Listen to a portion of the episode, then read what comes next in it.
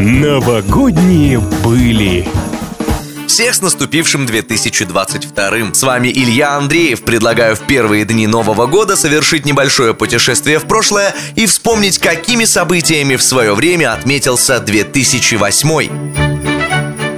Жители США выбрали себе нового президента. Им стал Барак Обама, первый чернокожий глава штатов в истории. В нашей стране, кстати, тоже прошли президентские выборы, и тогда победил на них не Владимир Владимирович. Он свою кандидатуру не выдвигал. Новым президентом Российской Федерации стал Дмитрий Медведев.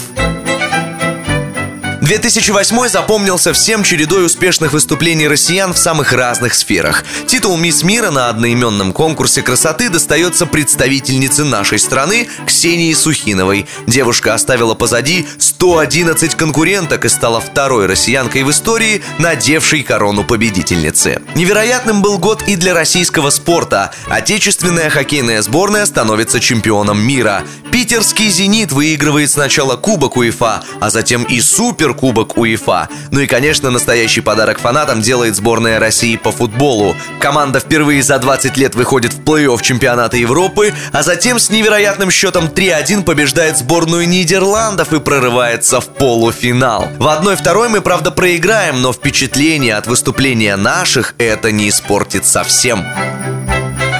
Ну и, конечно, две тысячи восьмой – это первая и единственная победа России на Евровидении. Приносит ее стране Дима Билан с треком «Believe».